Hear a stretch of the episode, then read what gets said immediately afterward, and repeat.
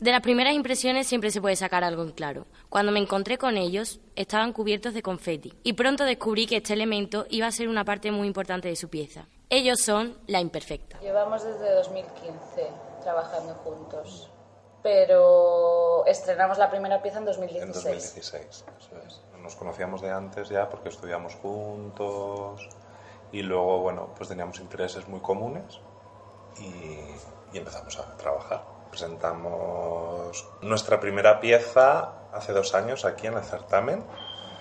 Bueno, dos en realidad, porque presentamos sobre la juventud y el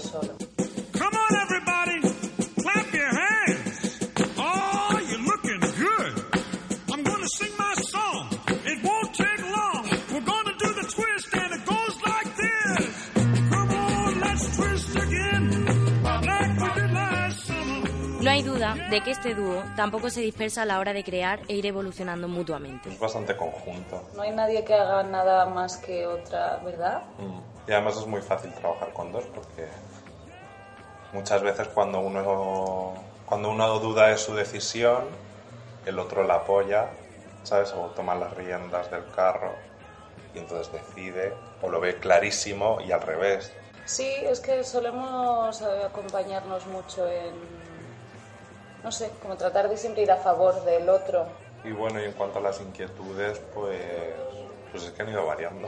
Empezamos con una, con una cosa como, era un trabajo muy energético, las primeras piezas, Sí, porque estábamos muy interesados antes en el tema del esfuerzo, como de llegar a llevar al cuerpo al límite y así. Y estuvimos trabajando varias piezas un poco con ese tipo de energía. Y teníamos ganas de hacer un trabajo un poco más como de detalle, ¿sabes? Como más introspectivo. A veces, aunque pasemos mucho tiempo con una persona, no la llegamos a conocer realmente. La idea principal que era como la intimidad, la idea de la intimidad. Entonces esto era como un juego como de reconocer partes del cuerpo del otro, como de, de agotar las posibilidades, ¿no? De, a través del contacto. también nos, nos preguntábamos que como nos conocemos tanto, ¿cómo, ¿cómo sería conocernos más aún? O sea, como hay todavía un paso más que podemos, sin tener que recurrir a la ficción y hacer como que no nos conocemos cuando no es la realidad.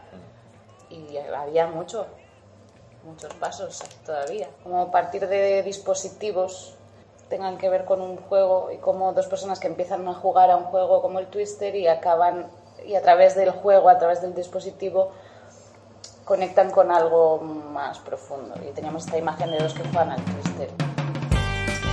Por lo que este trabajo no siempre parte de la misma idea o el mismo juego.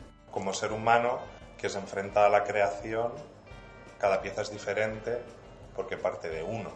¿no? Creo que lo interesante es eso, ¿no? Como, ¿Qué aportamos? Pues depende de, la- de nuestra necesidad también, ¿no? Podríamos hablar de qué aportamos por, por cuáles son nuestros intereses. Entonces yo creo que nuestro interés está en el cuerpo y en la transformación del cuerpo a través del movimiento. ¿no?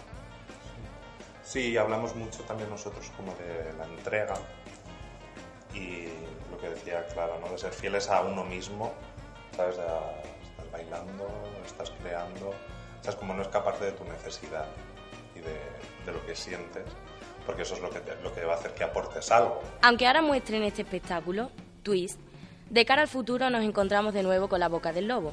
Pero aquí siguen ellos, con proyectos en mente y sobre todo con la idea de sorprendernos. Queriendo empezar otro proceso con calma, un proceso de investigación sobre el ritmo. Y luego pues también nos interesan mucho los adolescentes y tenemos un par de talleres para trabajar con adolescentes. Con esta nueva propuesta nos quedamos con una pregunta. ¿Seguirá habiendo confeti la próxima vez?